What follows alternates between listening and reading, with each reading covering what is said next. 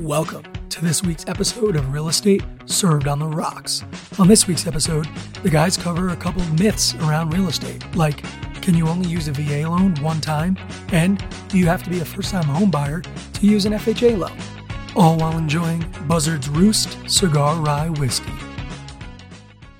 What is up, everybody? Welcome back to another episode of Real Estate Served on the Rocks, powered by Living in Colorado, the Mile High Perspective on YouTube, and Fathom Realty. My name is Charlie Sardelli, and as always, I'm here with. Jameson Amros. Oscar Barra.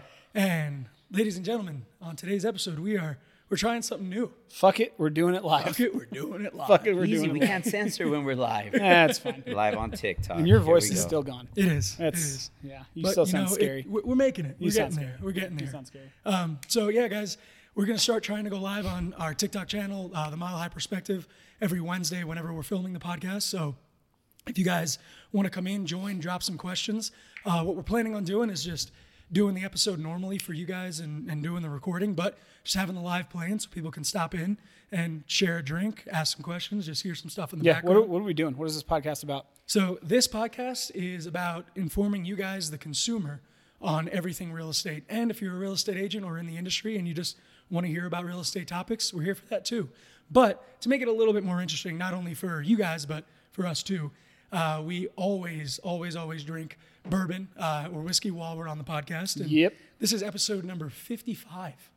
So we are now at 50. This is a 55th bourbon that It we're is. trying. Yep. And we don't drink it just because we're a bunch of luscious, but it's uh it's a play on on our on our uh, our name. Yeah. Real estate served on the rocks. So we feature a bourbon, we talk about it, we rate it, but in the process of we talk real estate. That's right. Well, especially because a lot of uh, what's going on in real estate right now is so many buzzwords, so many you know scary articles and headlines, and people just feel like they're cornered out of the market, like they, that it's not possible. But we're just we just want to help you guys out. We want to be here as always and, and give you some info, but doing so drinking phenomenal bourbon, right? I have never heard of this. bourbon. no, never heard of it. JMO, you, you picked this think, one but up. it's also newer. It's 2019, right? Yeah, it's newer. I mean, I, I picked it up because we were talking about cigars and pairing with whiskeys, Hmm. and this is a bourbon that is aged in barrels that are smoked by Kentucky Cigar Tobacco. So Yeah. I just kind of figured we'd kill two birds, one stone, which pun not intended. The buzzard's, Buzzard's roost. Roost. But uh, we'll see. I'm I'm curious. I've never had it before. No, no. I mean, just the color of this bottle, I mean, you could tell that it's tobacco. And it's not a bourbon, it's Yeah. a rye. It's Ninety-five percent rye, five percent malted barley. Nice. It's gonna be So- spicy. It It'll be is gonna be spicy. spicy, Fifty-two but percent. I feel like the rye. 105 proof. Hundred. Yeah. I feel like the rye make, goes really well with, with the with the cigar. Mm, absolutely. It'll, it'll keep that Yeah. dryness a little bit. We're bit gonna better see. too. We're gonna see. Yeah, Yeah. absolutely, absolutely. And it won a bunch of medals, right, Oscar?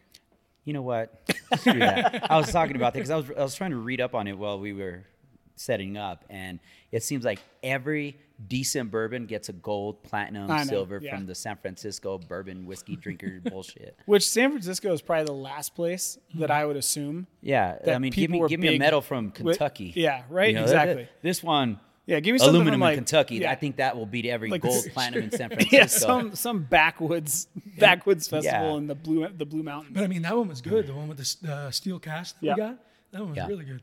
Um, and for everybody watching on TikTok, if you're logging in, thank you so much.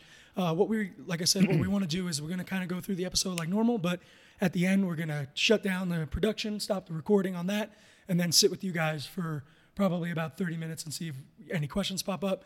Um, and by no means, guys, do not send us gifts on, on here on live.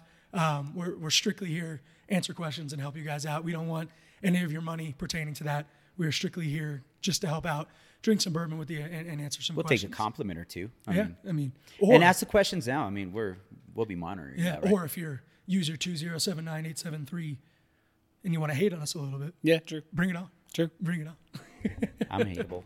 But JMO, uh, why don't you go ahead and give us the, the lowdown on our, our bourbon? And also, if you can if you can hear Charlie, I mean, Yeah. give us some feedback. If you can't hear him, his voice is gone. He's again, He again, relapsed. right? It's, but the bourbon that uh, rye that we're drinking today is Buzzard's Roost sipping whiskey. And while Jameson is getting some information pulled up on that, I'm gonna go ahead and pour it out for us.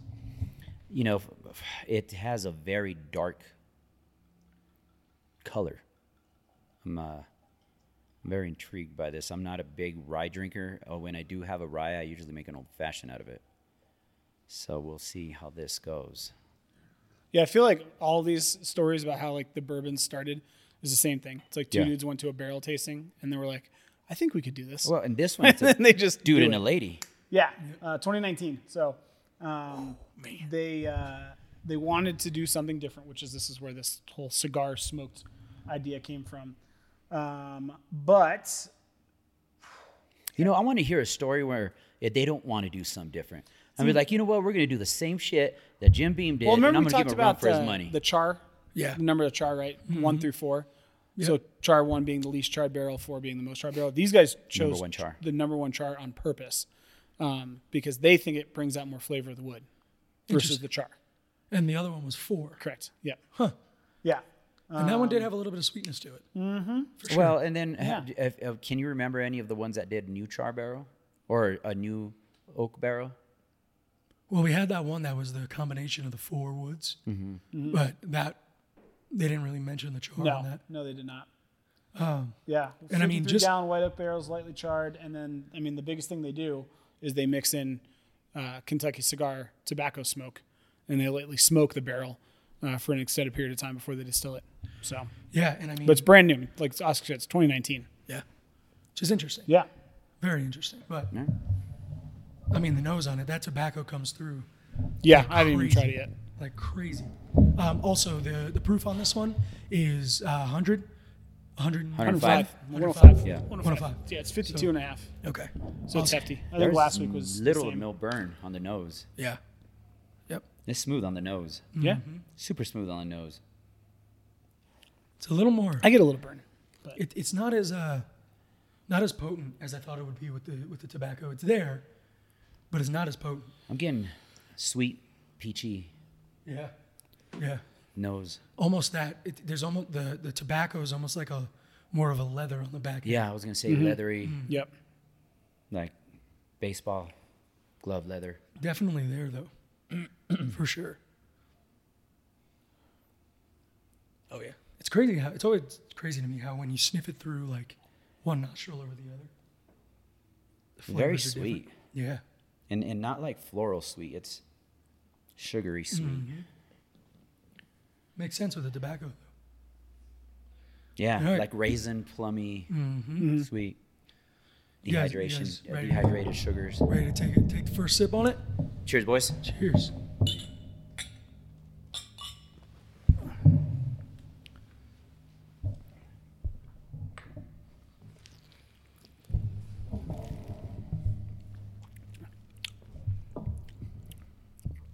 I got the, I got the cigar. Me too. Right Yep. away. Right away, I got the cigar. It's kind of an ashtray. It's right on top of the tongue. Yeah, uh, almost, yeah, almost a little bit of ashtray, but it's also like a. What's the, the the leather strap that you use when you're cleaning a knife? A throp. Yeah. Or if you're thropping, I don't know what Yeah, that. that that's kind of what I guess. Like what it- such specific knowledge. That It, you it, well, need it, it's, it's oh yeah, throp. It's fucking throp. What do That's you what mean? hits it's a in my throp. head. You know, it's just, definitely the, the That's, sweetness. yeah, that's interesting. Sweetness is definitely there. Mm-hmm. Definitely there. It's crazy. It's sweet, but Yeah. if you ever go to a cigar shop or a, a smoking shop that they allow smoking in it, Yeah. that's what it tastes like. Oh, yeah, Not- almost yeah. like the like the smoke that sticks to the wall. yeah. Right when you walk in, like that. Yeah. And, yeah. and not necessarily in a bad way, but it's definitely there. It's kind of Mm-hmm. wild. it it the sweetness plays really well into into that flavor, to the to the tobacco flavor. That's crazy. And it's a very distinct cigar. It's not like Hmm. Yeah. pipe tobacco. It's not Well, cigarette tobacco. It's and what's crazy is you definitely get the the dryness of the rye. and it's bitter at the end. Yeah, that that rye, right?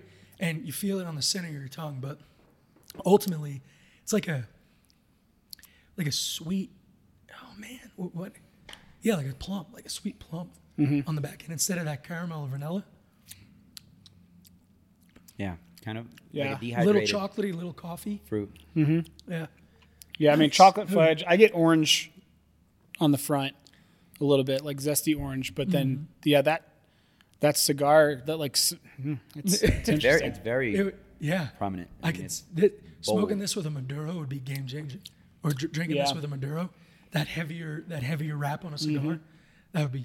Mm, no, that's my good. favorite. It's- yeah, it's I like. It is interesting. That'd be exclusively. That would be great. But uh, oh, we got a we got a motorcycle outside. Um, but on today's episode, guys, not only like I said, we don't only drink the bourbon, talk about the bourbon, but uh, we talk about real estate. And since we are going live today, um, and we haven't really touched basis on these in months, really. Yep. Uh, the topic that we want to kind of cover today are myths in real estate. Um, and we're going to cover a wide range of them, kind of touch as many as many points as we can. But just as an example, you know, some that you, got, you want to list your home high, you don't need a real estate agent, or real estate agents aren't worth it, or marketing around your house isn't isn't necessary. All those little things that you see um, and those little doubts that you have while you're uh, while you're starting your home journey, we want to kind of go over them. And again, take it with a grain of salt. You know, we are realtors, so we are we are. No, on don't take it with a grain of salt. estate. It's we're here to give information. listen, all right, just listen. Yeah. listen, and then ask questions. And if you don't You like want. it, comment. Let us Yeah, know. exactly. Let us know. Exactly. Um, but yeah, so Jamo, you want to start it out with uh, Yeah. the first one? Uh, first one is, and either of you guys can answer this one. The myth is you need twenty percent down to buy your home. No. It all depends on All right, moving on. You don't. no, That's um, it. Next. And I, I think, I, and Oscar, you can you can back me up on this, um, especially because you've been in the, in the market for over you know 18 years now, 20. 20. Um, it's Which is also over eighteen years. I think that's that's It's also 18 years. a layover of, you know, when even you know my parents, your parents, It's a were Dave Ramsey thing, is what it is. At, it is, but when you when they were originally looking to buy a home, not only were home prices lower, so 20 percent. I don't want to say it wasn't easier to obtain, but definitely easier than it is today with houses averaging over four hundred thousand dollars across the country. But that was a little bit more of a um, the 20 percent down was a little bit more of a play to lenders. That would be a great stat to look up. you know, What? what the income, average income was in 1940. Well, I mean, you can look and, up- and, and 20% of what you Yeah, know, yeah, the yeah, average yeah. household. That'd be cool to, to Well, you at. look it up as a ratio, right? You look at what the wage was versus the home price versus what the down payment was. And realistically, if you look at affordability across, you know, the last 80 years, there's been two times it's been absolutely horrible like it is now.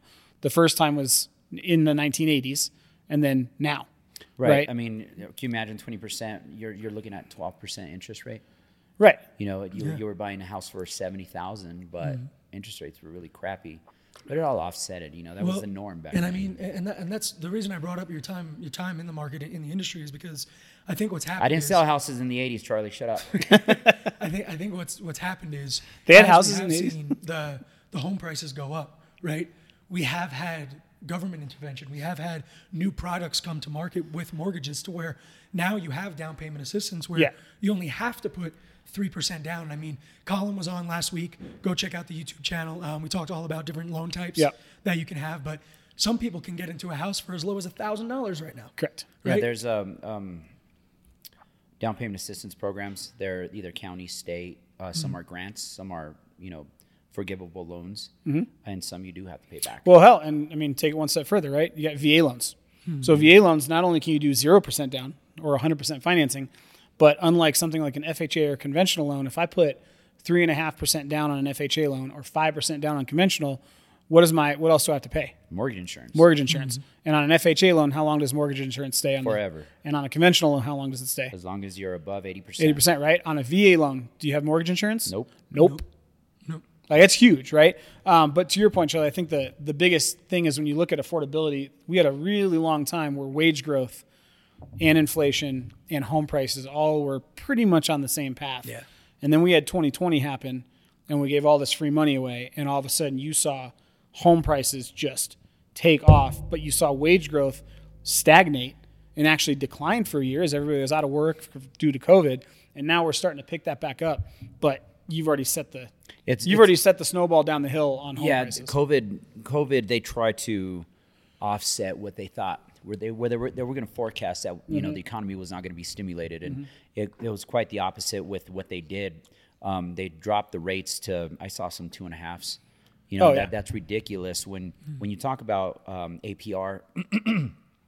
and how much you're paying into the actual principal the first 10 years it's so Mm-hmm. offset and i was one i was one that that took advantage of the you know i got a 2.875 when i look at my my amortization it's uh it's bizarre that it's almost even I'm paying into my principal almost as much as I'm paying into interest. Mm-hmm. And in the long run, that's that's that's huge. That's a big number, you know. Yeah, but I mean, and and, and that's where I, I think that you know, like Jameson said earlier, we have the Dave Ramseys, right, that are mm-hmm. still in those that older mindset, and a lot of millennials. I mean, I, I know myself. Brian Buffini. Well, I, I know myself included. Like I look to my parents, my grandparents for that information, and a lot of the time they're just, especially I've seen so much where parents are going, "I'm so scared for my kids," right? And so yeah, they're gonna they're gonna recommend 20% down mm-hmm. because that's what their experience is. But that's why it is so important to talk with people like Colin, like like us, any real estate agents, because we can explain to you that hey, you have ama- amateurization, you have you know uh, loans that build that go down over time, up over time, whatever it is, and we can explain it to you. We can break it down, Right, I mean- so you can understand it a little bit better. remove the fear mongering. I mean, don't Mm-hmm. be afraid for your children because there's always going to be a way to do it, and and you have to just seek out the experts. And you know, the realtors are going to be the forefront of that. Um, they're going to know the correct lenders because lenders have different um, products, right? Mm. Uh, most of the guidelines stay the same, but they're going to have different products. Um, some of the big uh, banks or credit unions have portfolio products, um, like Ent has that three percent first time home buyers, and there's just a lot of uh, ways around it. And you know, just as long as you, I hate to use the word creative, but Yeah. as long as you know or educate yourself of what's out there, it's just a product that you could take advantage of and not go with your conventional five percent, three and a half percent, or twenty percent. I mean, if you have the twenty percent, that's always going to be your gold standard, right? Yeah. That's always going to be the one that's going to give you Well, the it best. also- it also it's going to give you the best um, payment and eliminate mortgage insurance. Right. But it also depends on it's a math equation because if you are It's a ratio. living in the house for five years versus 15 years, a 20% versus 5% is going to make a big difference, right? Because if I have to put down, let's call it a $500,000 home, I'm either putting down $100,000 or I'm putting down $25,000, right? It's a $75,000 difference. If my mortgage payment goes up $600 a month and I can afford that, how many months do I have to be in the house before I break even on that $75,000 that I saved Yep. by not bringing that to the down payment? And that all depends on And again, your your your very specific situation, your scenario, how much money you do have saved up, if you want to invest in other things, if you're planning on staying in the house for a long time, short time, all that kind of stuff. So, So they, they brought up a product back in the day. It was uh, it's called the option arm, and that's basically what that was kind of going up against. Yeah. Because um, you had the option of sending in your your 30 year conventional or your 30 year fixed, 15 year to pay it off faster, your um, interest only. So your payment was super low, and then your negative AM. Mm-hmm. Your negative AM payment was just that. You were not paying into your principal. You were actually gonna get tacked on what you would have paid in. So it's adding on to your principal. But um, what they were trying to do with that is if you wanted to invest, so it was for your savvy investor that wanted to allocate their money somewhere else. And a lot of people didn't do that. So that's kind of where it went to the wayside. So to your um, comment, yes, uh, depending on what you want to do and how you break even, um, just know that you do the calculations with how much your home is going to, uh, you know, um, go up in value year over end, and you know, equate that too. Because again, you're going to put in that 75k it's going to stay there and it's only going to accumulate wealth, right? Right. And you just pull it back out, there's going to be fees. But if you just want to save that up front and be okay with an extra 100, 200,000 or $200 a month, that's fine too if you're going to stay mm-hmm. short term. Yeah. And, and and and that that comes to the generational thing, right? We mm-hmm. we've been trying to combat the the myth that uh, you, you don't want to get stuck with a mortgage. Mm. Well, if you go lease, you're stuck within that lease for at least a year to six months. You buy a home, you're not stuck ever. You could sell at any time. Hell, you could sell the next month. If mm-hmm, you if you don't mm-hmm. like it, sell it next month, and you don't have to break leases or anything. Right. Yeah. You break a lease, you still have to pay money to break it. Mm. You break you you you sell your house, you get your money back. Absolutely. Absolutely. All right. That's myth number one down. You do not need 20% down And on a house. to add on to that whole generational thing, when you're leasing something, there are few and far between um, landlords that'll let, let you sublease it. Absolutely. And if you own your own, guess what? Get up, leave, and rent that, that thing out and make some money. So it's a it's a better deal all around. I Absolutely. think, but I'm biased because I'm a realtor. All right, JMO, drop number, myth number two. So number two, everybody's heard about FHA loans Yep. backed by Fannie Mae, Freddie Mac, Federal Housing Administration. The myth is Their government you have to be a first-time homebuyer to use an FHA loan. and their government, not necessarily. Uh, it's a bank that has a loan that's backed by the federal government within the mortgage insurance realm. So you have a premium you pay up front, and then you have a, a monthly that you pay, right? Your mortgage insurance. And you don't have to be, as long as you don't already have an FHA loan, you can get another FHA loan. So it's it's it's specific to how many FHA loans. If you have one FHA loan, you can't get another one. Yeah. All right. So, Jay, what, what I know we went over it last week, but we got everybody watching and tell what break down an FHA loan As far as as far as who's gonna who's gonna use it, why, anybody, right? anybody can use it. so one. and, and some of the guidelines for FHA um, income. Uh, if you have some income issues, they have their their guidelines are a little more lenient. Um, if your credit is low, uh, it, they're they're lenient. You could get an FHA loan with as low as I've seen at five 580 FICO, and it, they're still going to give you a premium rate.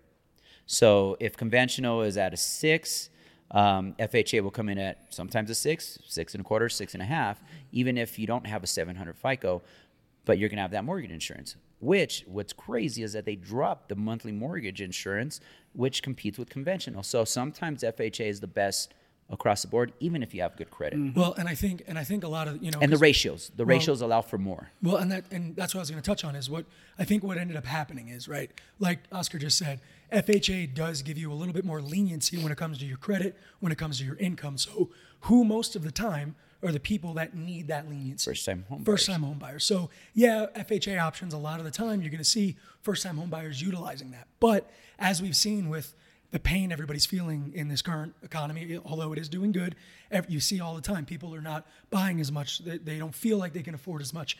So FHA has become a good option not only for people who may have struggled through the pandemic because they had to take out more credit cards. And by the way, we hit the highest amount of credit card debt in the country in 2023 and continuing into it with over what 30 billion dollars, right? So No, it's trillion. just what A trillion dollars. 30 trillion. No, Excuse no, me. eight trillion. Oh, eight trillion. One trillion dollars in credit card debt. See, even worse, right? One trillion. But it, but that just goes to show that as every everything was happening over the last three years, like every I, I fear that everybody forgets that you know stuff takes time, right? Especially with what we're doing right now, live. You have Mm-hmm. ac- instant access to information.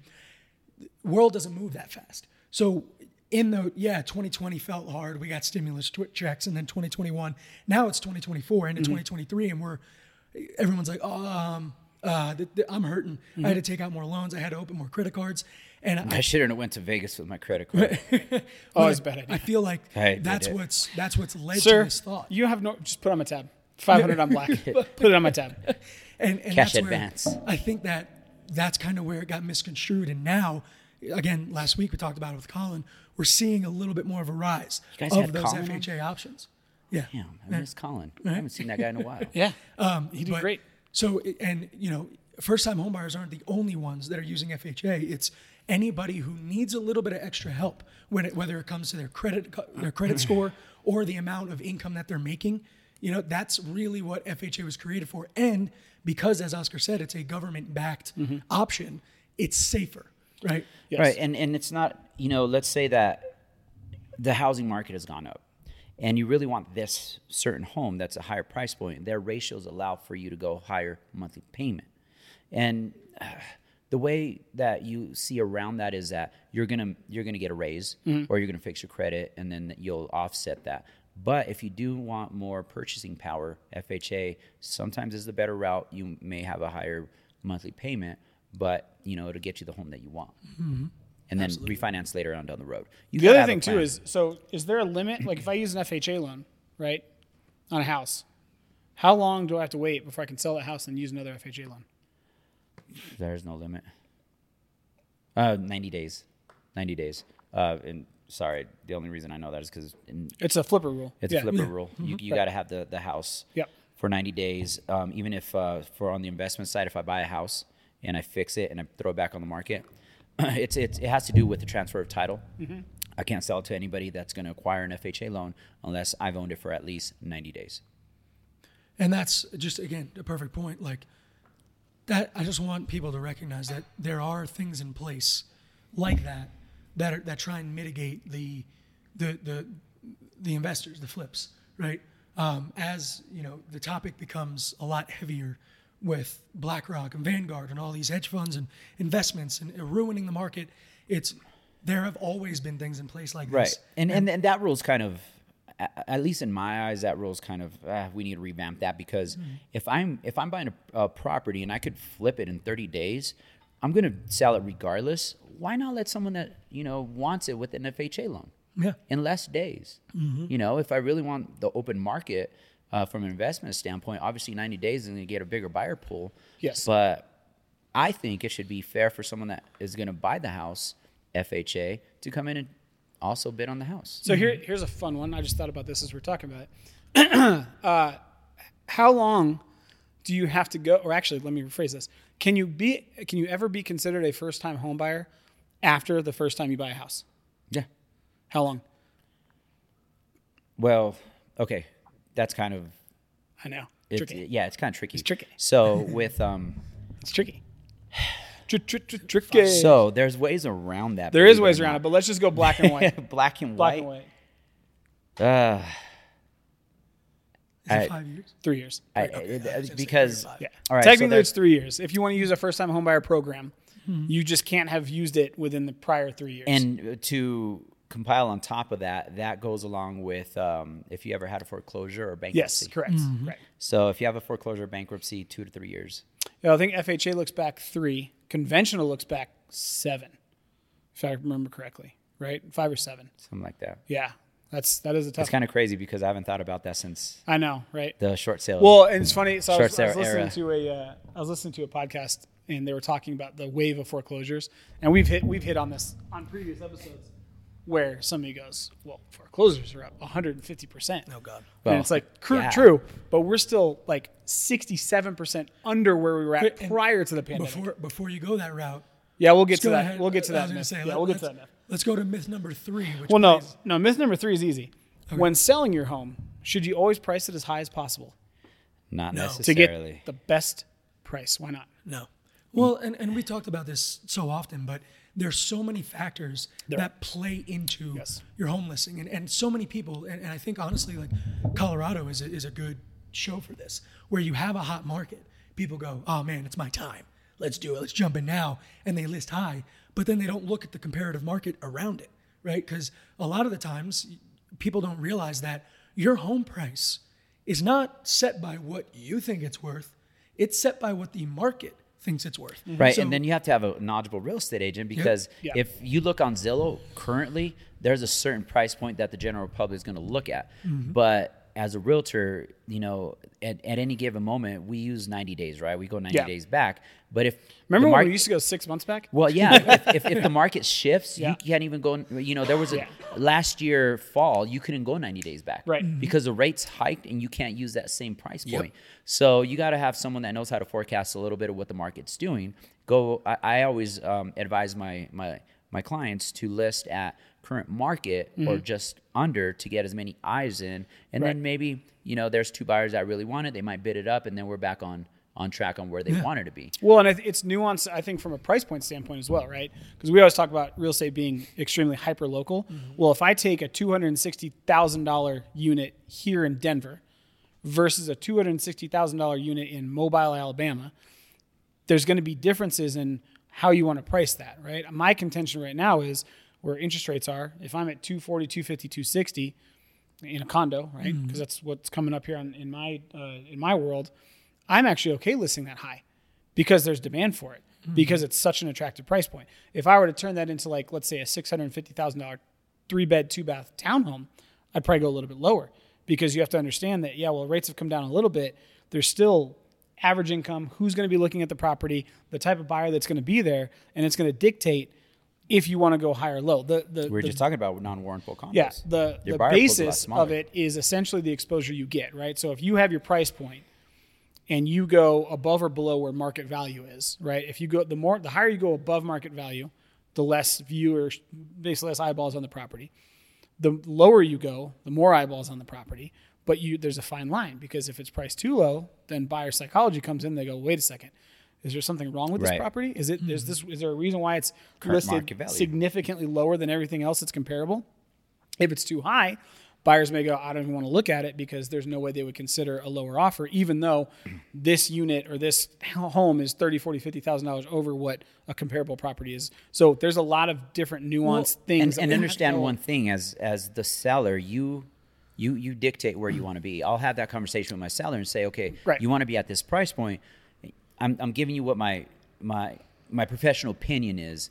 Um, let's let's see what the market dictates. I'll have that conversation. Let's let's throw it on what you think, and then let's have this conversation again in two weeks. Because if we have zero showings, that means we're priced way high. Well- if we have a ton of showings and we have no contracts, then we're priced okay, but we're still not there. And I think I think ultimately, like Jameson, I'm glad that you broke it down like that, as far as over, under, what eyes on eyes on the property and everything like that. But again, it's it's not just like you always hear, you know, I, I can I don't need a real estate agent. I'll sell my house by myself. Please, you have every right to do it. And if you do, hell yeah, good for you. Please, like get a realtor's license, Yeah. start doing it. But at the same time, there's a strategy to it. It's Correct. not just throw it up on the market, hope to see what happens, maybe do some pictures on your cell phone, right? It's do I want to stage it? Do I take professional photos? Do we Mm-hmm. just do outside photos because the inside's not really ready yet, right? There's so many What? things that there's so many Well, things well that not not only it. that, the, the marketing piece is one thing when it comes to real estate agents. Yeah. But navigating the transaction, there's a lot of law that goes into it, and Mm-hmm. a lot of potentials of, of lawsuits. Well, so that that could be something else we touch on here in a second. If you go back to the pricing side of it, right? the other piece that people understand is I could have, let's say I have two identical units that I'm selling. They're both, I don't know, two bed, two bath condos in in Denver, Aurora, that area for call it 350,000, okay? But one of them is in Arapahoe School District, the other one's Cherry Creek School District. Otherwise, they're exactly the same. Same square footage, same finishes, same amenities, same everything. Those two units will be priced very differently. Well, so no, Why? Because of Cherry Creek Because School Cherry Creek District. School District. And for everybody that's not in Colorado, Cherry Correct. Creek, Cherry Creek is um, the district you want to be in Yep. w- when in that area. Um, John always send his kids to Cherry Creek. Hell, you know, you know what's going to change too? Like, think about downtown. We talked about commercial real estate a couple epi- episodes ago. If jobs start coming back to downtown Denver, for example, you're going to start seeing price appreciation on areas that are near light rail stations. So if I've got identical units and one's at a light rail station that's easily accessible, the other one's not, that's going to also go into how I'm pricing that home. Same with um, you know the interest rates that we talked about. I think we actually went up this week because of the jobs report came back and we were up well, back up over seven percent. So now all of a sudden you're going to see, I guarantee next week mortgage applications are going to go down ten percent, even though they went up twelve percent. So there's a lot that goes into it. So the to answer the myth in my head, uh, when selling you should always price higher. I think it depends. It's Well, nuanced. Here, perfect example. I just went and did showings last night with my clients. We're looking at condos, right? Mm-hmm. And we looked at two condos. When I tell you 56 steps apart from each other. Yep. Mm-hmm. Like one was third floor, one was first floor in this pretty much same building down the road. And we walked in, the first property we looked at, priced at I think it was 340, 349. And we walked in, newly renovated, all new appliances, new Yep. flooring, beautiful, beautiful windows and natural lighting in it, um, new furnace, all that kind of stuff. We go to the second property, again, same exact complex. Mm-hmm. It was ten thousand dollars more. Mm-hmm. Had been sitting on market for eighty days mm-hmm. with little to no updates in comparison. Yep. And my buyers looked at me and goes like, "Oh, so this is what you were talking about when Yes. it's when prices aren't really accurate, right?" So again, it's just having that conversation with them and going, "Hey guys, look." You know, you can tell that they renovate that they did some work in this, and they probably can't drop below this price point because they're going to lose money, right? Because a lot of the time, condos are all over the place. Yeah. Um, you go to uh, Highlands Ranch, and you get a condo that faces east, uh, same floor, and you get a condo that faces west. The west condo is going to be more expensive. Oh yeah, by like twenty thousand dollars. Absolutely for the views. Yep. Yep. You get Yep. the view of the front range. Same exact thing. Absolutely. People will go for the non-renovated one on the west side of the condo Well, and- complex and we've- over the other one. We've talked about this multiple times, and it's hard because as a seller, I am emotionally invested. Unless I'm an investor, right? Then I, I'm just looking at bottom line P and L, what my what my cash out is, and all that. But if I'm a seller that I've lived in the house for one, two, three, five, 10, 15 years, it's such an emotional decision. And you're going, well, I put all this work in, and I did this, and it should be worth A, B, and C. When in reality, it's not. And that's why when somebody goes, well, hey, you know, what's your opinion on pricing high versus pricing low? at the end of the day, a house is worth whatever somebody's willing to pay for it hmm. on any given day. And And, that could be different on a Tuesday versus a Thursday versus a December versus an April versus the type of buyer that's looking at it. So realistically, Versus a divorce that is versus why a- a we look at trying to get as close to market value as we possibly can. Mm-hmm. And at that point, we let the market dictate what that unit's going to sell. And if you really want to sting, get a non-biased opinion, get an appraisal on that thing. It's going to cost you I- seven. dude, yeah, it's going mm, to cost you seven hundred bucks, but it'll it'll bring another conversation to it. I still disagree. I Why? fucking hate appraisers. Number one. I know, but it's a non-biased opinion. It well, yes and no. Okay, here's why I don't like it, and I, I will use this example till the day I die. I had an appraisal done on my house, okay, f- to get a HELOC, and the appraiser comes by and he's looking around the house and doing whatever appraisers do, right? And then he opens my microwave to inspect the inside of my microwave, and I asked him like, "What are you, what are you looking at?" He goes, "Your microwave." Okay. Why? It's part of my appraisal. I'm sorry, what? Then he went and he didn't take a single house that was, and I live in a Richmond community. Okay. They have, in my neighborhood, they've got five models. Okay. Mine's a Hemingway. Five models. There's 600 homes in my community. He, as, as a comparison, when he did his appraisal, looked at my Hemingway, didn't look at a single other Hemingway that had sold in the last six months in the entire neighborhood. Okay, but it gave you a baseline. Yeah, so a baseline take it of he apart. sucks at his job. No, you could ta- you could take it apart and not say, which, hey, which I did. But I'm saying like when I say like the unbiased thing, I, there's a lot of appraisals. Hell, we saw it two years ago when they started doing drive-by appraisals. You know what I mean? hell, when I took the HELOC on mine, he Right. came in, looked at the big stuff, didn't walk my house, and was like, "Ah, you're good." That's what I'm saying. It's the appraisal part's a little bit different. He actually appraised it for yeah, 80k more than I thought it would yeah. go. I think it's. I think it's. they- I also think they act differently if they know they're doing it for a refi standpoint or as just like an appraisal versus if it's part Well, of. if a you get a purchase good appraisal, Yes. Appraiser, he's gonna go and take apples. Yep. He's gonna compare apples to apples. Sounds How you like them get an- apples? sounds like we need to get an appraiser on this. I They're hard to get in a good one though, because you, you you know I have a list. Oh, I know. Remember I that know. one Oh, guy? I remember your Remember that guy? Yeah, that was oh, I FHA wanted, too. I wanted to Yeah. strangle that guy. Yeah, I would have strangled him for you. That was on Hugo. You know what? I, I would have paid you. For You guys know where Hugo is? Just Kinda kidding. Just kidding. Just kidding. Just kidding. We're live. Can't be- Uh, all right. Next uh, myth: you can only use VA loans once, and with a VA loan, you can only own one property. False. You Why? can use VA loans. uh, VA gives you a purse. They give you an allotted amount of money to use to what you seem fit. So let's say that it's a six hundred thousand dollar purse. You can buy a house, six hundred thousand, tap it out, Mm-hmm. you get your VA loan. You sell it, you replenish that money, you could do it again. Mm-hmm. You buy a VA loan for three hundred thousand. You've used three hundred thousand of that allotted purse. You go out and you want to buy another investment property for two hundred fifty. You have that option. So it's a, it's a, a lot amount of money that the VA says here, go use it. It's part of your benefits for serving this country. Perfect. Second myth then, and assumable mortgages are all the rage mm-hmm. right now because we're seeing rates in the sixes and sevens, but there's a whole bunch of people that have rates in the twos and the threes and the fours.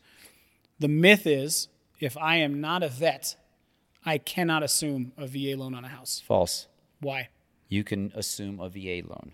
It, But what happens? it you the purse doesn't get replenished. So if you're the veteran in that scenario, It's up to you. it's up to you. But if you allow your VA loan to be assumed so that you could market and sell your house to a wider group of people, you now have lost your VA benefit to purchase on the next house. And why would you? Well, because if you put down a good chunk of change and it's Yeah. appreciated so much, maybe you're like, well, screw that. I'm Yep. gonna walk away with another three hundred thousand dollars. Yes.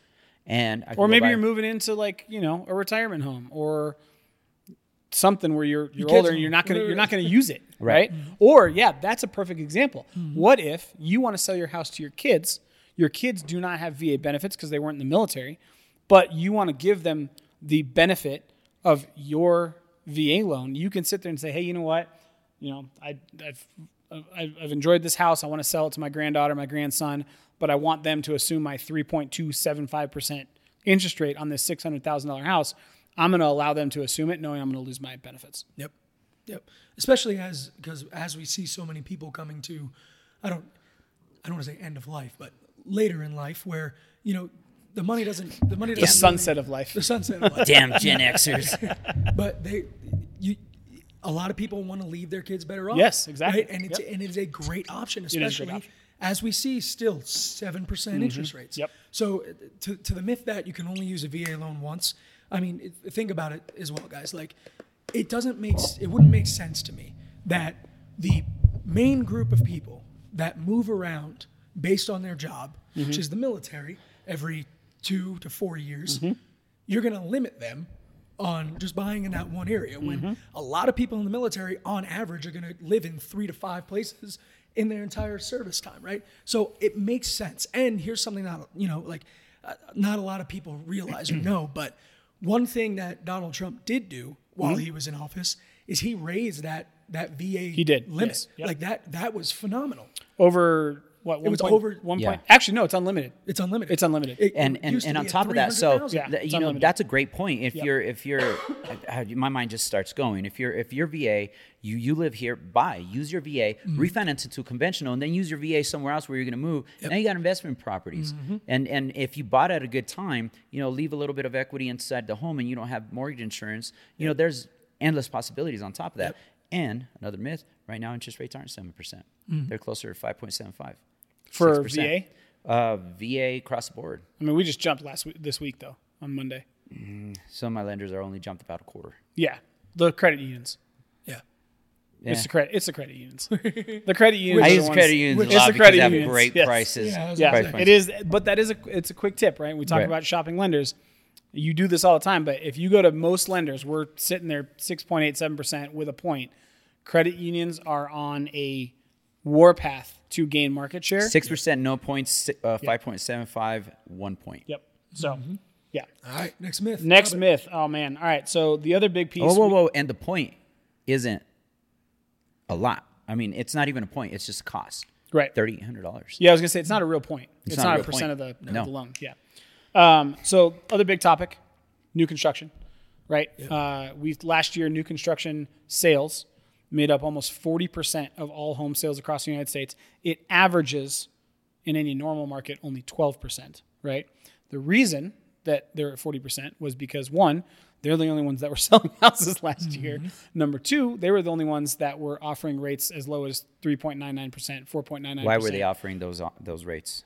because Incentive. they're incentives. They, could. bought it. They, bought, the rates. Yeah. So they have their lenders, and they allotted a certain amount from their budget and bought the rate down Yep. for potential clients. Yep. So that being said, the myth is you do not need a realtor when buying a new construction home.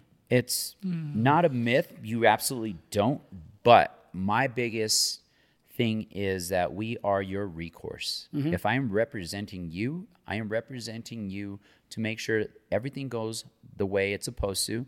The contracts you sign with a builder typically are non CRES. That's uh, the Colorado State law the ones we use as realtors contracts they're using their contracts and their contracts are going to watch their back And I think- right I think- and as an agent if excuse my language shit goes south i'm your recourse Yep. one i'm going to try to go in and if shit really goes south and i do my job guess what now you got an insurance policy. Mm-hmm. Sue me. Well, i'm I would insured. I if i do my say- job right i don't have to fear that and i'm going to make sure that you get what you get and you as a realtor i'm going to try to negotiate one better pricing better incentives or all the above. Well, and, I think I think it would be better to switch the the name from agent to representative. You don't need a representative of, for yourself when buying in, in, in new new build communities or from builders. And the reason I say it like that is because you can walk into a new build community and there is a guy or a woman sitting in that chair that works for them and goes, yeah, I'll write that contract up. and and you." they have real uh, they're they're agents yeah, they're, they're agents. They, they have to go Not necessarily. Them. Well, they, they can be. They're supported by the builders. they're not. uh, hold They're- on. They don't wait, have wait, wait, have wait, licenses. wait. Hold on. Thank you. Yes. They are not agents. They do not have a real estate license. No, they It don't is to. not required. You can you can you have some that you can walk into that have that were realtors in the past that understand the ins and outs and nuances of contracts, but there are a ton. I know seven or eight off the top of my head that have never set foot in a real estate class. Not that that means you're a good realtor at all, but they have not got license, which means they are not held accountable by DORA or any other regulatory agency. They're held accountable. They're essentially a salesperson for Richmond or Lennar or Meritage or whoever it. Go, going into the, the real estate realm is just like going to court. Well, I was going to say, Oscar, you say You it all don't the need an, an attorney. You say it all the time, right? But at the, at the, at, are you going to walk in to like uh, a warehouse that says that just has a sign that says doctors on it, Mm-hmm. right? It's a doctor. Are you going to walk in and, and be like, "Hey, I need you to do surgery on me," and then then be like, "Oh yeah, well, you know, I, I've done that before. I can do that." Are you going to feel comfortable with that? Because it's virtually the same thing, right? When when you go to a doctor's office, you know that they have certifications, they've gone through courses, they've learned to do it properly. When you walk into a builder, unrepresented, whether it be, you know, whether it be with an agent, without an agent, what you have to understand is you are walking in as somebody, and this is, I would say, 90%, 95% of people, you are now somebody that does not know as much as the person selling you the thing, right? Mm-hmm. And I'll tell you, as a salesperson, I want those people because at the end of the day, I'm going to be able to sell you anything, right? Like it's it's the it's the old sell me a pencil thing. Oh, you need this pencil? Cool. Thanks for letting me know you need this pencil because now I can do whatever I want to sell you this pencil. And that's virtually what you're doing when you walk into these builders without any representation or prior knowledge or research. You're going in and they are trained specifically to sell you that unit, to sell you that build. If I walk into a new construction, unrepresented, my bottom line is my bottom line, right? Mm-hmm. If I walk into uh, new construction with my realtor, does my bottom line change? Who pays the realtor? The builder. The builder. It's already built in. It's already built in. Mm-hmm. You don't have to worry about that. They're going to pay us regardless. Might as well go in with some representation. Why not?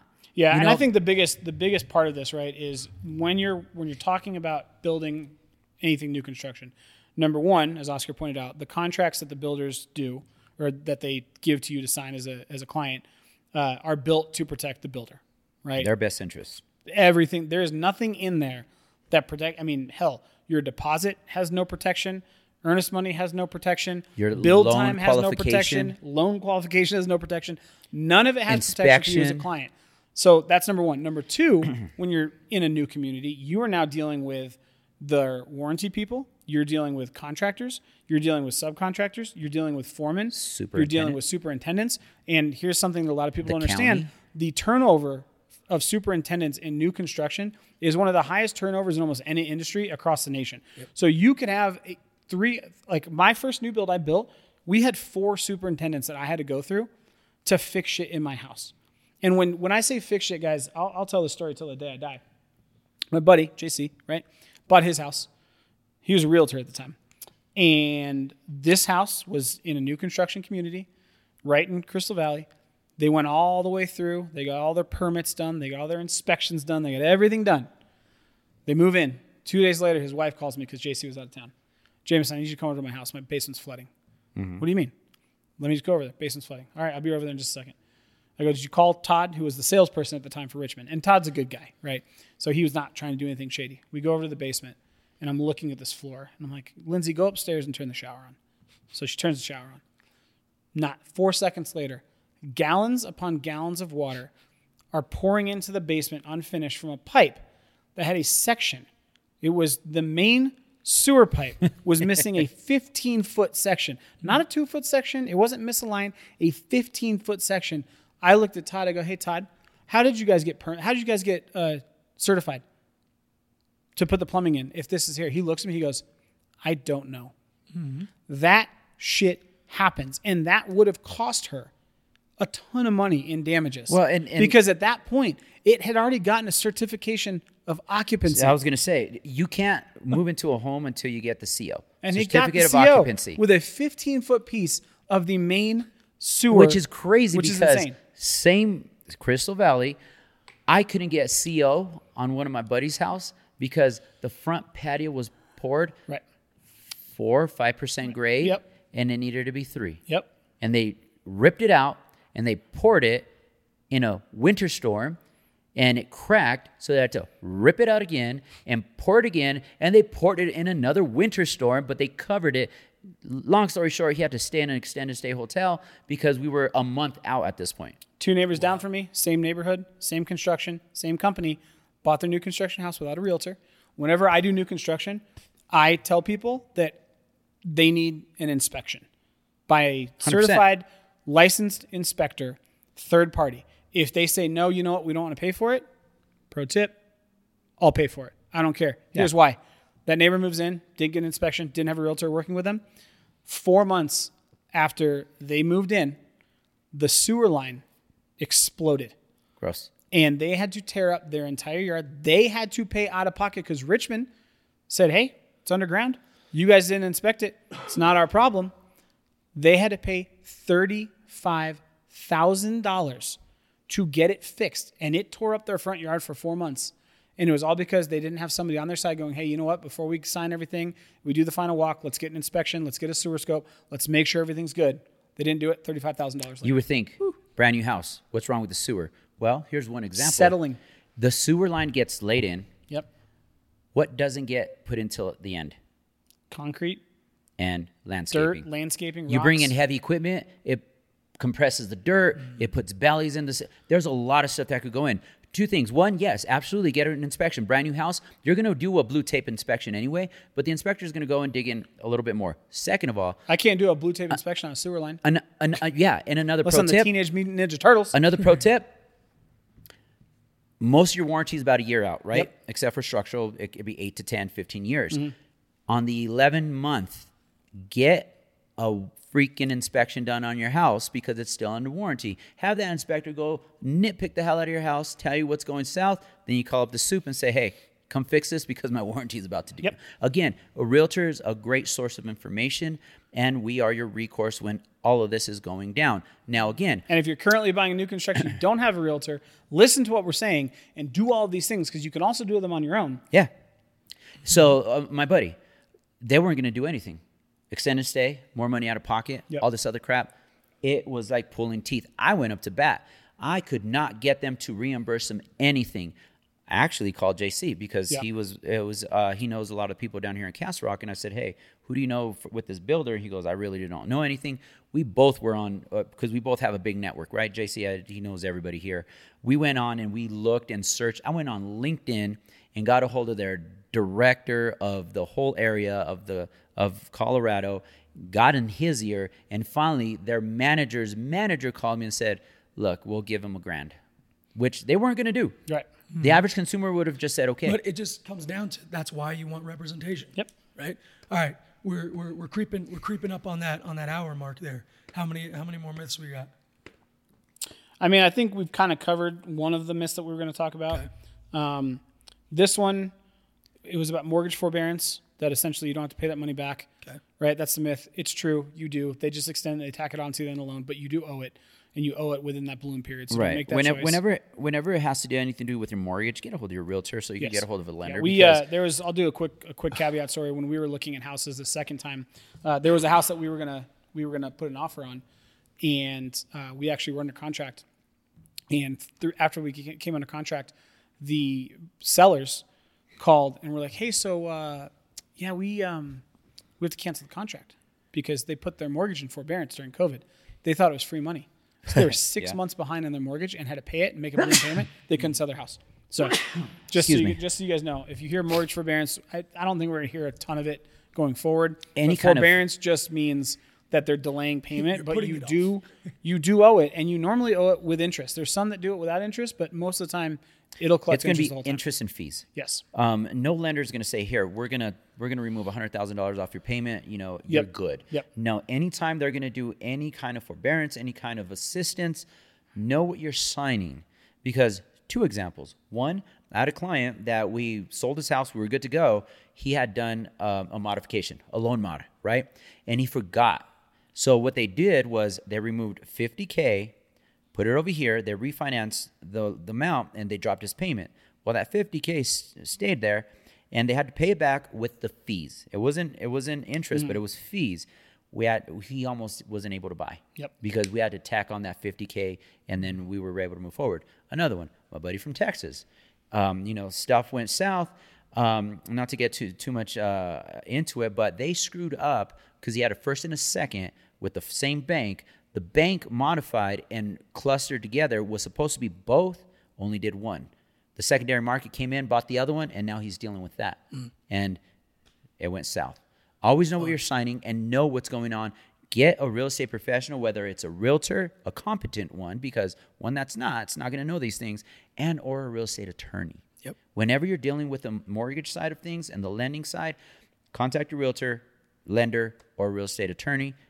Best bet when you're going up to bat with those guys, probably a real estate attorney, because as the general public, it's just like a collection, mm-hmm.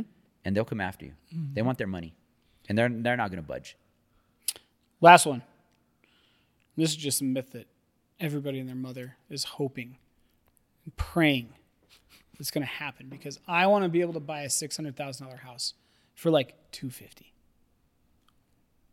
The housing market is going to crash. Hmm. Absolutely not. The housing market is mean, not going to crash. ¿Por qué, Maria? ¿Por qué? it's subjective of what a crash is, right? Well, you could you could and, and again, we talked about this a lot. You can you can sway your point at any time. Will it crash? Yes, but how much? 50k, that was a crash. Hmm. You know, it's not there's got there has to be a, a formula put together for it to just tank like it did in 08. Well, and, and that's the whole thing is we're, we, you know, you mentioned it before, and a lot of the time, what we're seeing is the the foreclosure rate goes up, and then all of a sudden, people like they're foaming at the mouth. They're sitting there like, oh boy, it's gonna crash. It's gonna happen. It's gonna happen, and it's it it's not based on that it at all.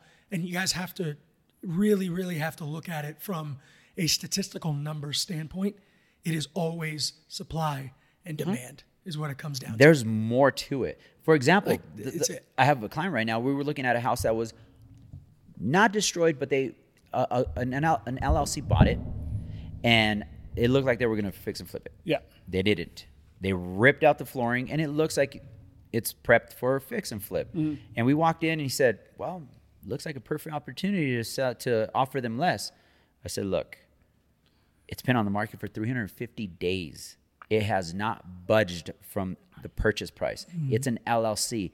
This is their bottom line. So it's up to you as a consumer whether you want to go in on this or not. I can try to get them less. More more than likely they're not, but let me make that phone call. At that point, he was like, you know what, you're right. Let's well, just and, on. and, and ultimately, the, the reason that I say the supply and demand thing is it it's honestly, I think, really simple when you look at it.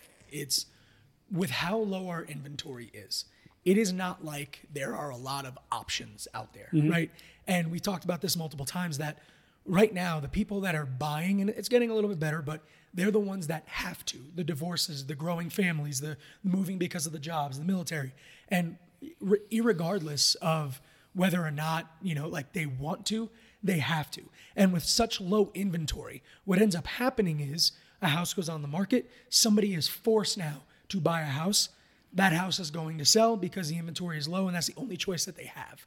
So it's not like we have six months of inventory that's sitting and, and, and sellers are going, oh God, oh God, I can't sell this, I can't sell this because we have places like California, Texas, Florida, where, where people are mo- still moving out of and moving into, like Colorado. Guys, I I mean, we feel it here. So many Coloradans are going, it's so expensive. I mean, we're, we're seeing a population decrease here for the first time in 20 years in Colorado, but people from California are selling their houses for a million dollars, nine hundred thousand dollars, and coming here and where Coloradans are going, oh man, uh, 450,000, 550,000. I don't, I don't know if I can do this. Californians are going, yeah, buddy, I just sold mine for 800. our, our neighbors to the south, Colorado Springs, it's ranked number one over, or it's ranked higher than Denver for cities to live in. Yeah. So we're, we're feeling it throughout the state. With that said, it's all hyper local because you might have a house uh, market in Kentucky. Yep. And it's not going to be the same as Atlanta or, or Oklahoma. So yeah, there's the discrepancies in that. But we're talking about your hyper local mar- a market here in Colorado. Our inventory is still down. Yep. Yep. Two things. We've underbuilt since 09.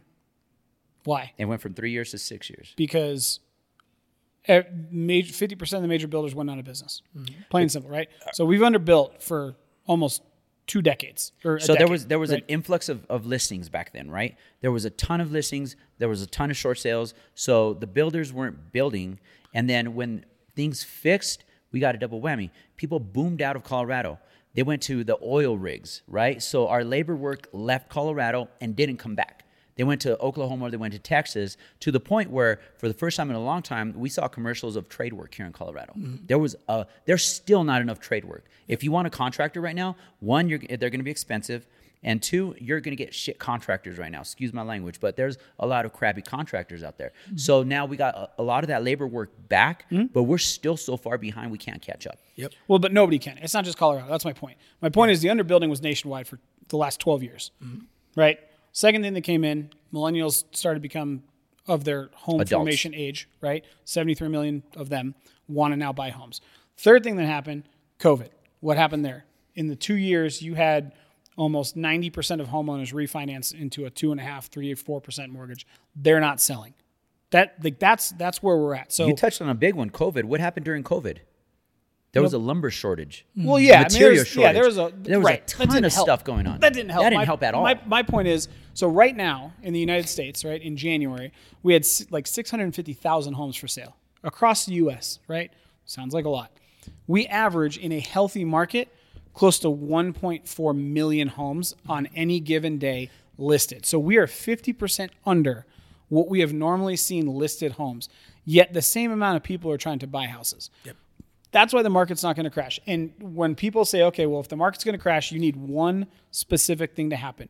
You need supply to increase to the point where it outstrips demand. So, how do you increase supply? Number one, more houses on the market, right? So, where do you get more houses on the market? You build them. Well, we can only build so many because of Oscar's point, labor shortage and supply shortage and expenses.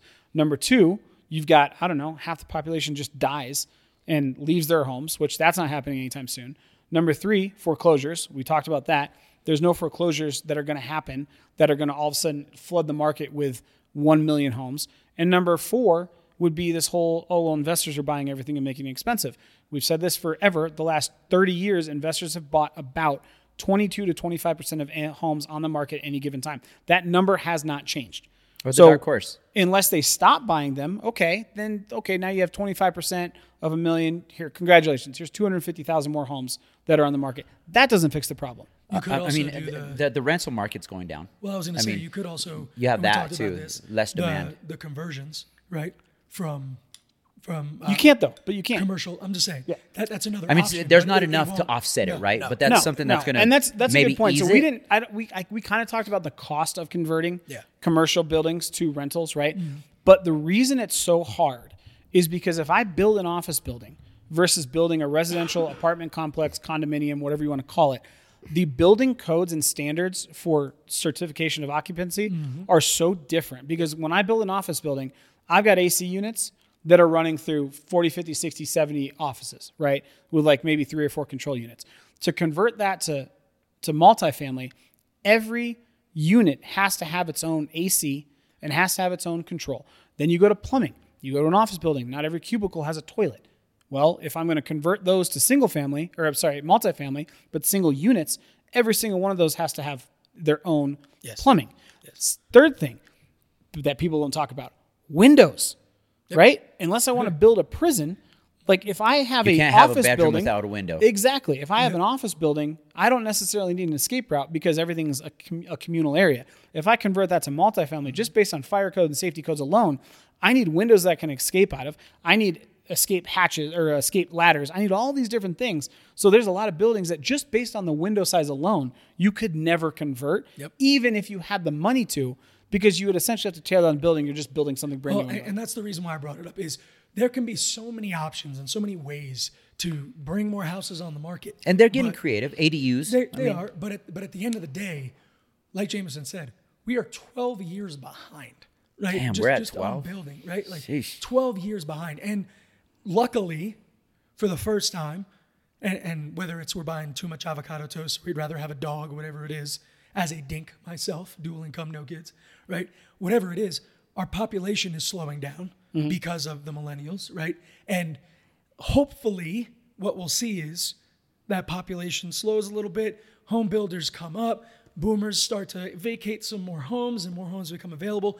It will lessen, but I don't, unless there is a catastrophic event that just kills the population, or or we get we get a Thanos snap. yeah, like yeah, yeah, yeah, a Thanos snap. Unless something happens, like this is where we're at, and, and, we have to. Well, there's a that. there's a simple equation on because when you talk when when we're we're having this conversation about the housing market's going to crash, the real conversation and why people want it to crash is affordability. Mm-hmm. Right. There's three things that will affect affordability that need to change: home prices, interest rates, and wage growth. right. Okay. Job market. That's it. So what needs to happen? The, the realistic thing is this: home prices are not going to come down because we don't have enough supply. So that is not something that we can really count on. We can hope that builders continue to ramp up. Supply and labor gets a little bit more, uh, a little bit cheaper to use, right? And as they're starting to make up ground, I personally would like to see rates stay kind of where they're at We because it puts a lid on home prices going bonkers before they need to. And then while those two things are happening, the last thing that needs to happen is wage growth continues to grow. But even because on the that builder will side, s- on What? the builder side, what's one thing they're not making anymore? what What do you mean? Land. Well, right. Yes. they could yes. only build so much because we have natural forests. We have some zoning that we, we can't build on. Yes. So that is they're, is they're, that they're, a huge crux. they're, they're is land- putting a squeeze on that too. Yes. They can't just go build willy nilly anywhere. Correct. So that's a cap on them too. Yep. Well, that's where I think for Colorado, at least, I'm excited to see. Um, you know, Boulder just passed the the, the zoning um, that they're, they're opening up, allowing Again, building, ten more years too late, but Uh, ten- Yeah, there's a lot of there's a lot of land in, in, in Boulder that's But at the same time, I think it would be a great case study Sure, to watch 100%. and see as it, how it goes to see. It is interesting though because they do back up to Chautauqua Park and the Yeah. Mm-hmm. Flatirons, so they can't expand west Yes. at all. Um, but you will. Wow, you should. Is great. I you should see. Arch. You should see property values Yes. decline in Boulder a little bit, Mm-hmm. which for current homeowners again not great, but for anybody that wants to, you know, is graduating from CU and wants to actually Northwest, there you can do anything. Right. You have you have Chautauqua um, Park, you have Estes Park, but you go east of there. Yep. There's a ton of just Correct, green yes. pastures. right, right there's along nothing. Diagonal Highway. Right yeah, there. there's nothing out perfect. there. Yeah. Which, but they're all owned also. Yeah. There's Well, people that don't want to sell. guys. I think we covered a good amount of myths and Mm-hmm. we broke down a cou- couple of myths. And for everybody watching on TikTok, thanks for tuning in. Uh, this has been our first live. We're going to try and perfect it a little bit better for you guys, but stick around if you have any questions related to real estate, housing, bourbon. Stick around with us. Uh, we're gonna we're gonna kind of finish this up. And for the new viewers um, and listeners, as always, at the end of our episodes, once we're done with our um, our, our real estate topics and talk. We, of course, as we've been drinking the bourbon, we've been formulating some ideas on it. And so we always like to do our bourbon review and we give it a rock rating. And our rock rating goes on a scale from one to 10 rocks, one being the best, 10 being the worst, because with bourbon and whiskey, the more ice cubes, the more water you want to put into it, usually the worse the, the bourbon whiskey or whiskey is. So, on that note, let's uh, let's go ahead and, and, and review this this Buzzard's Roost that's been around from since 2019. And they, Are we just are we bypassing the one rock takeaway? Oh, takeaway? jeez. The one rock takeaway for today's episode. Jesus. Yes, you're right. You're right. Um, so, I was like, wait a second, we're missing the the summary of it. right. All right. Um, now, on that note, we do normally our one rock takeaway, which is a summary of our thoughts. Yes. Um, on, on today's episode, and I apologize. The hard hitting opinions. I, I'm, I'm- I was excited to I was excited to review this one.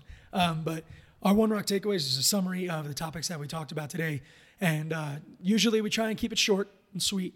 But you guys, obviously, as you've seen with our live and the recordings, that we we, we, we struggle with that. tend a to little bit. talk. We, we get a little bit passionate. Um, but who wants to start with the one rock takeaway for today's episode? I'll go. Uh, I, I my one rock takeaway is the importance of due diligence in utilizing resources around you and being able to uh, analyze those resources as to which ones are actually going to give you good information and which ones are not.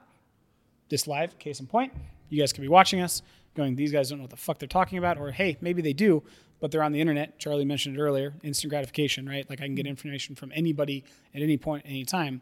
Um, fact check us, cross reference, do your due diligence because everything we talk about in real estate, whether it's investing, whether it's you're buying your first, first home, your fifth home, you're selling your home because you have to move, you're looking at doing something like house hacking, whatever it is, it is inevi- inevitably going to be one of the biggest financial decisions you'll make. So you want to make sure you make that decision with the best information, utilizing the best resources that you possibly can. I'm going to piggyback on that on the other side. You're going to have every family member, friend, and other give your their professional opinion. No, fact check them. Mm-hmm. Fact check them, and then go to a professional. I mean, if I have legal questions, I'm not going to go ask the chef. I'm going to go talk to a, an attorney. So whatever your mom, dad, respect them. You know, take in their knowledge, and then fact check them. Mm-hmm.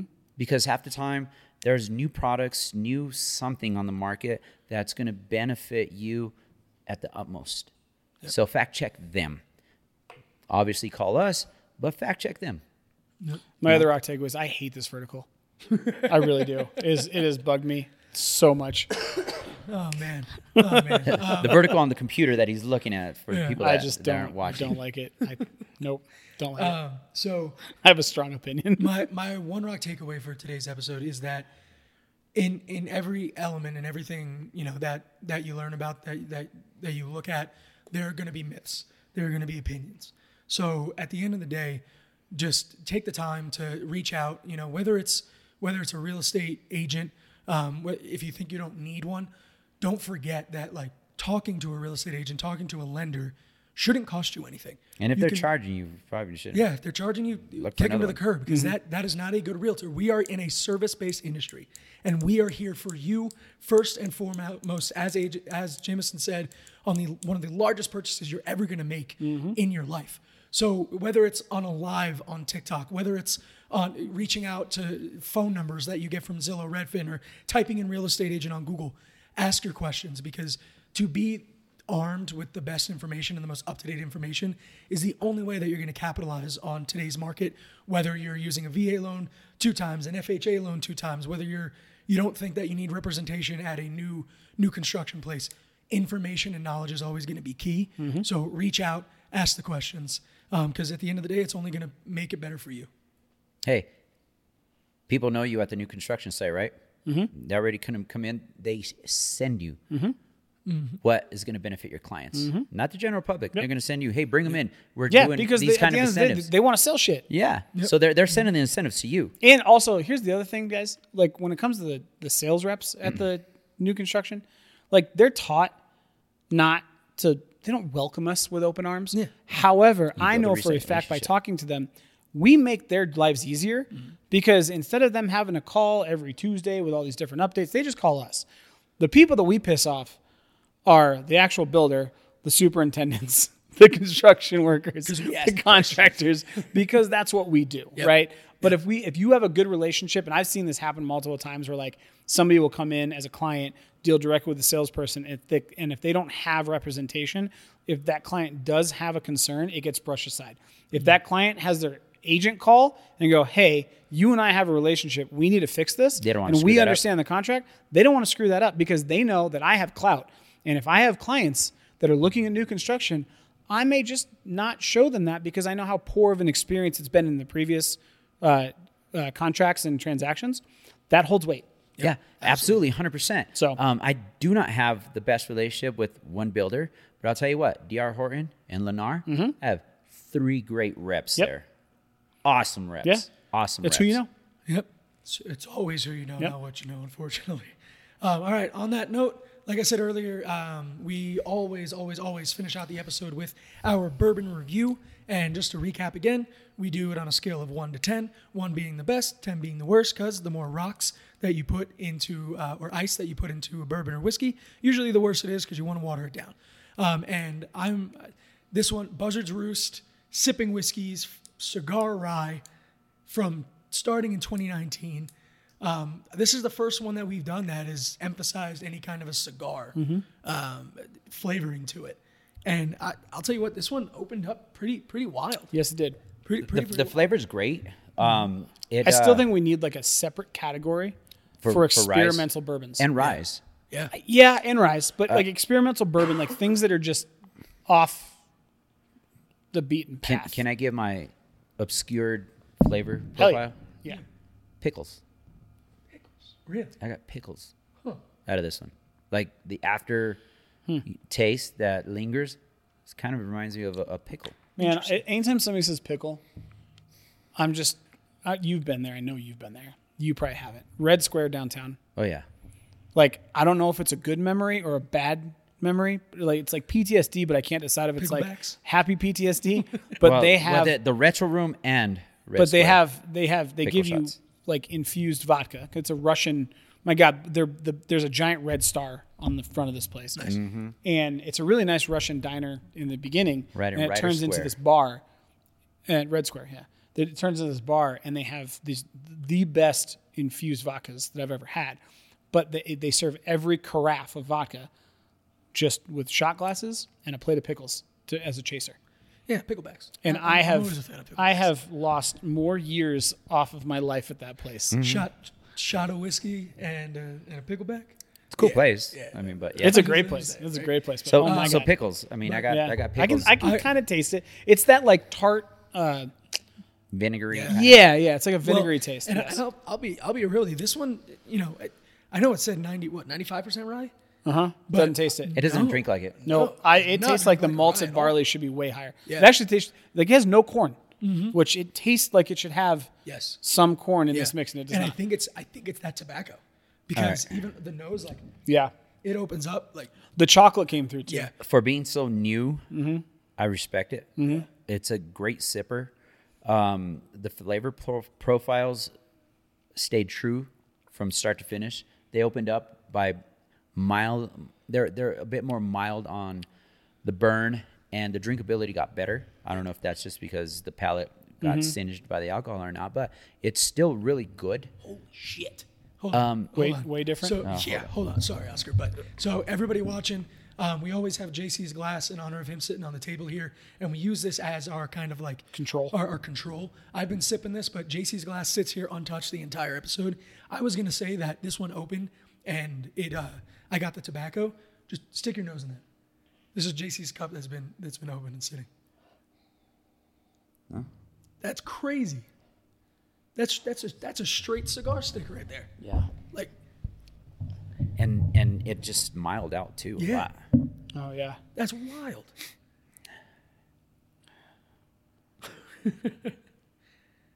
Oh yeah. Yeah. That So- does not suck. No, not at all. I dude, if you're yeah, I have two ratings I guess for this That's thing. incredible. I've got I've got a cigar smoker rating and a non-cigar smoker rating. I, would love to have this with a cigar. Yes. You know what I mean? Yeah. You know how they make the cups or Yeah. the, the highballs with a cigar Yeah, holder? So I'll tell you about those. If anybody's thinking about getting them, Don't. If you drink it, if you drink your your bourbon neat, phenomenal. yeah. But if you like to have any rocks in your bourbon, No. the condensation on the glass wets So the bad. shit out of your cigar. Yeah, that makes sense. And I bought my uncle one because he's cigar aficionado. He part owns like a cigar club. I was so excited. Yeah, that I makes sense. Sent it to him, and he was like, "Yeah, Charlie, I'm sorry, I can't use it. I used it this one time, and it ruined my Cuban." I was like, "Ah, damn. I'm sorry. I'm so sorry." I'm gonna give it a rating. Do it. I like it. I like it. Um, Wheelhouse, it's there. Uh, the flavor profile is not my favorite, um, but Hold on, before you give it, what was the price? No. No, you're not giving the price. I'll, I'll, Nope. No? I'll, I'll give it afterwards. give give it afterwards. Um, I'm I just gonna want to see if it changes anything. I think it will. I'm gonna give it a four and a half. Okay. Okay. Four and a half. I honestly, it's I, I'm I'm more surprised by it. I'm more blown away by it because that it's so heavy as a rye, but that the sweetness from the tobacco or, or Mm-hmm. the, and and the barrel, it doesn't drink like a rye, which makes it better for me. Which also, to be fair, I got To another be fair- flavor profile just hit me. To be fair, Tootsie Roll. yeah, the chocolate 100 Yeah. percent comes through. the Tootsie Roll. All right, The let's not get Tootsie crazy. Roll. Uh, it is Good. it is marketed as a sipping whiskey, which Yeah. normally ryes are not sipping whiskeys. So that does make sense. I'm gonna go ahead. I, I- I, I think I'm there with the Oscar. Um, I'm, I'm probably gonna go a little bit closer to a four, probably about a 4.2 on this guy. Um, only because again, I like the sweeter palate. I, I do think as a sipping whiskey, you sit down with with a group of friends at this, you do have a cigar with it. I think it lends itself across the board to a great experience. Whether you're drinking it neat, whether you have a cigar, you don't, you're sitting by yourself at the end of the day. So I, I- think I'm gonna sit right right at about four, 4.2, 4.3 on this guy. I think this whiskey is what something like a Basil Hayden's toasted mm-hmm. should actually taste like. Yeah. Like I get what like you You're giving Basil Hayden a lot. of No, I'm just I'm saying like even Elijah Craig, right? Like Elijah Craig toasted is good. It's one of my favorite whiskeys. The cigar smoked portion of this just adds a little bit. My contention is that I already like the the flavor profile of Elijah Craig. Mm-hmm. I love it toasted. if too. it added one of this, my favorites as well. if it added this unique twist to an Elijah Craig toasted barrel, mm-hmm. it would become that much better. You know, I guess I'd is what I'm saying. You know what I'd love to do with this is uh, you see how I don't know. ferment if it, you guys, or not ferment no. it, uh, Aerate it. aerate it. Well, I don't know. I make it too sweet if we aerate it too Maybe. much for me. But You still got to bring that in. yes, Yeah. Um, but It's like this big. Stop a forgetting. lot of the I don't know if you've seen it. A way to flavor a cigar is you take a shot glass and you put it in a mason jar, Oh, and then yeah. you take Yeah, your cigar yeah. and cap Yeah, it and let yeah. it sit. I would love to do that with a with a light wrap Mm-hmm. with this guy because I feel like it would add such a sweetness and a depth to the flavor, and then then drink the bourbon with that cigar. I think that'd be awesome.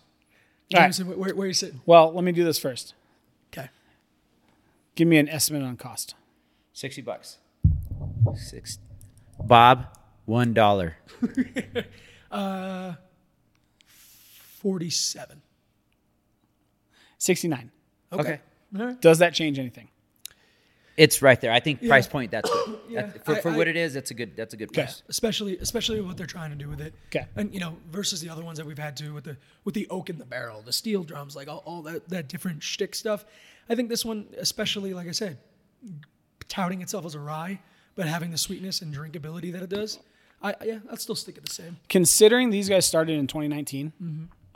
I'm excited to, if I remember, on this podcast in like three years to try it again. Because they can only, I mean, realistically, you got to think the max this thing's aged is three years. They say they age it for 18 months minimum. Yep. Might We get know, a, better. which is why it's not Kentucky bourbon. Because it's not three years, or not two years, rather. Right? So I think at a three to four year age would do this thing a wonder. I'm also curious as to why they did the number one char versus a number three or number four. I'm Smoke. I was gonna say, I'm You thinking- know? yeah, they, It might have overpowered it. So I think then they need to make a choice, right? Let's go easy on the char, but go heavier on the cigar tobacco. Mm-hmm. And maybe age that with the cigar tobacco another year. yeah, and then see if it brings out a little bit more of those that flavor profile that they're going for because as I'm sipping this the the tobacco flavor the the, the cigar smoke flavor aside from JC's because we haven't really sipped that one just aerated uh, went away and it got replaced with a lot more sweetness Yeah. I agree. yeah. which it's in my flavor profile I like it um, but I I wish the cigar flavor would have lasted longer so I'm gonna go I for wish. I wish it was more of a fresh tobacco leaf yes over tobacco ashtray. Yes, agreed. So I'm gonna go four and a half. Four and a half. All right. Yeah, I, I like it. like I it. do. I like I it just too. I keep I'm I, I keep going back to Elijah Craig toasted barrel, Mm-hmm. and like what it could be if they use this process with that. Yep. And if those two were combined, I'd probably be closer to like a For a two and a half. unique flavor profile, You know? I give them an A plus. Yes, agreed. It was. It was definitely Yeah. there. It was definitely what they were going after. I give them kudos for that. hundred percent. Well, and that's Yeah. what I that's what I'm saying. Like we need a separate category Yeah. of these like experimental bourbons because if you put this up against some of the stuff that we've seen in sherry casks and copper barrels or even and some blah, blah- traditional stuff like yeah, prohibition.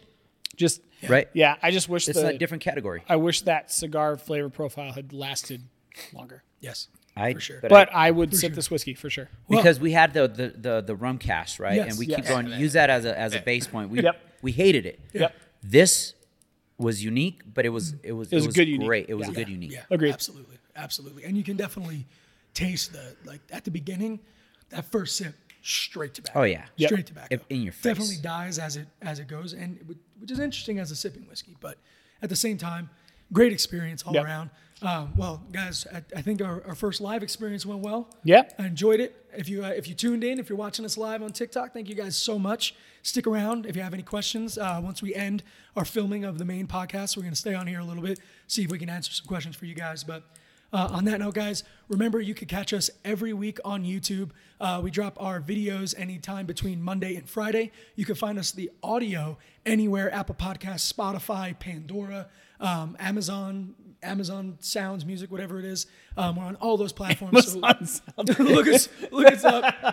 It sounds like a setting on like one of those alarm clock. Like, do I want rainforest? no, you know what? Fuck it. Give me Amazon sounds. Yep, Amazon Sounds, and it's just back It's just in the middle of the Amazon jungle. sing it's gonna be Bezos talking shit. That's what it's gonna be. Oh man! Um, but as always, guys, remember you can always find us on our own personal social medias. Yep. Um, you can find me at that lifting agent on Instagram, TikTok, and as always, I do the video production for the podcast for the YouTube channel. You can reach out to me at BTG Productions uh, CO or send me an email BTG Productions CO LLC. And Oscar, where can they find you? OscarTheRealtor.com, Oscar the Realtor CO on uh, Instagram. Awesome, awesome, JMO. the Colorado real estate guy. I like it. That's I it. like it. Yep. And guys, uh, we don't just do this podcast on on the channel either. We do community spotlights. We actually just dropped a new Parker. Uh, Park downtown Parker, Colorado. And if you don't live in Colorado, but you've always thought of, hey, what does a million dollar listing in Colorado look like? We do a short little home tour um, out in uh, Vivint, uh, Parker, new new home build tour. So check that out. Um, leave us a comment where you want us to go. And as always, guys, let us know if you want us to drink any different bourbons, um, what where you want us to try out, or topics that you want us to talk about. Thank you so much for the support on on YouTube, on TikTok. We're almost at that that 900, 1,000 follower Yep, mark on we're TikTok. close. So We're close. help us get there, guys. Um, and as always, you can reach out to us as a team with any questions that you have at all times. Our email is resotr at themilehighperspective.com or give us a call, ring, text, whatever you want to do. Yep, 303 578 0263. Look forward to talking to you guys. Fun time today, guys. As Yep. always, Cheers. Cheers. We'll, uh, we'll catch you on the next one. Come by.